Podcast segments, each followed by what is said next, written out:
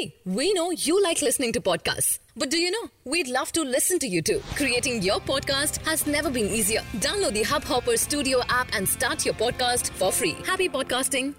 नमस्कार दोस्तों hub hopper में आपका स्वागत है हब हॉपर इंटरनेट पर कंटेंट के लिए सबसे बड़ी मोबाइल एप्लीकेशन है आज की देश और दुनिया की प्रमुख खबरें कुछ इस प्रकार हैं फ़िल्म मणिकर्णिका को रिलीज़ हुए एक हफ़्ते से ज़्यादा समय बीत चुका है, लेकिन इस पर होने वाला विवाद थमने का नाम नहीं ले रहा। फ़िल्म के को डायरेक्टर क्रिश और कंगना रनौत के बीच लगातार वॉर जारी है। दोनों एक दूसरे पर जमकर निशाना साध रहे हैं। बीते दिनों कंगना ने क्रिश को जवाब देते हुए कहा था कि उन पर लगाए गए सभी आरोप गलत हैं। इसके बाद कंगना ने अब बॉलीवुड पर निशाना साधा है।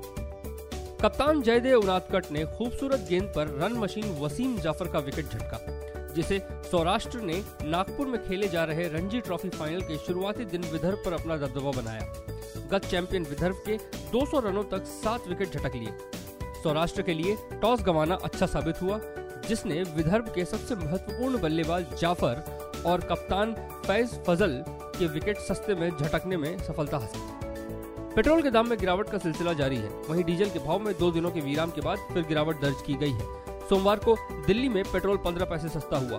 पेट्रोल की कीमत में लगातार पाँचवें दिन गिरावट आई है। वहीं देश की राजधानी में डीजल के भाव में दस पैसे की कटौती दर्ज की गई।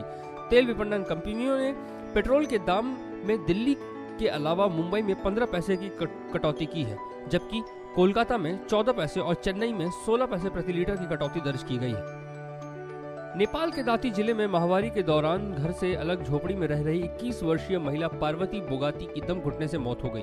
नेपाल में माहवारी के दौरान महिलाओं को प्रथा के तहत महीने के एक बार घर से अलग रहना होता है। हालाँकि 2005 में नेपाल के सुप्रीम कोर्ट ने इस प्रथा पर प्रतिबंध लगा दिया था। 2017 में नया कानून बनाकर ऐसा करना अपराध घोषित कर दिया गया है। लेकिन फिर भी उसके बाद नेपाल के कई हिस्सों में यह प्रथा जारी है। पश्चिम बंगाल में शारदा चिट फंड घोटाले को लेकर सीबीआई के एक्शन को केंद्र की नरेंद्र मोदी सरकार का तानाशाही रवैया बताकर धरने पर बैठी मुख्यमंत्री ममता बनर्जी को विपक्ष के तमाम दलों का समर्थन मिल रहा है। ऐसे में केंद्रीय मंत्री रविशंकर प्रसाद ने विपक्ष के इस गठबंधन को भ्रष्ट लोगों का गठबंधन बताया है, जो यह बताने की कोशिश कर रहा है कि संघीय ढांचा खत्म हो रहा है। उन्होंने पूछा कि क्या भ्रष्टाचार की जाँच करना पाप है? आखिर राजीव कुमार क्या जानते हैं? जिसे छिपाने के लिए ममता बनर्जी को खुद मैदान में उतरना पड़ा। आज के लिए इतना ही। हमें आशा है कि आपको ये पॉडकास्ट पसंद आया होगा। आज के विषय पर अगर आपके कुछ विचार हैं तो हमें ज़रूर बताएँ। और अगर आप हमें रोज़ाना सुनना चाहते हैं तो सब्सक्राइब बटन दबाएँ। आपको ये पॉडकास्ट अच्छा लगा तो कृपया हब हॉपर मोबाइल एप्लीकेशन को अभी डाउनलोड करें। हम हैं हब हॉपर आपकी सभी पसंदीदा विषय और भाषाओं में पॉडकास्ट के लिए भारत का सबसे बड़ा प्लेटफॉर्म